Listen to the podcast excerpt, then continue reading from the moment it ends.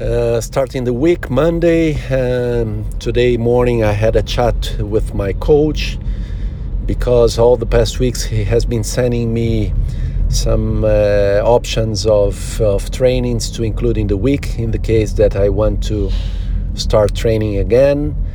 Uh, but I mentioned to him that I am still in the minimum level of exercise, so I have been doing, I have not been doing the suggestion that he's sending me, and that my idea, is that uh, probably along the month of September I will start doing something to start to prepare for uh, the trainings or resuming the trainings in October, aiming at the half Ironman in January.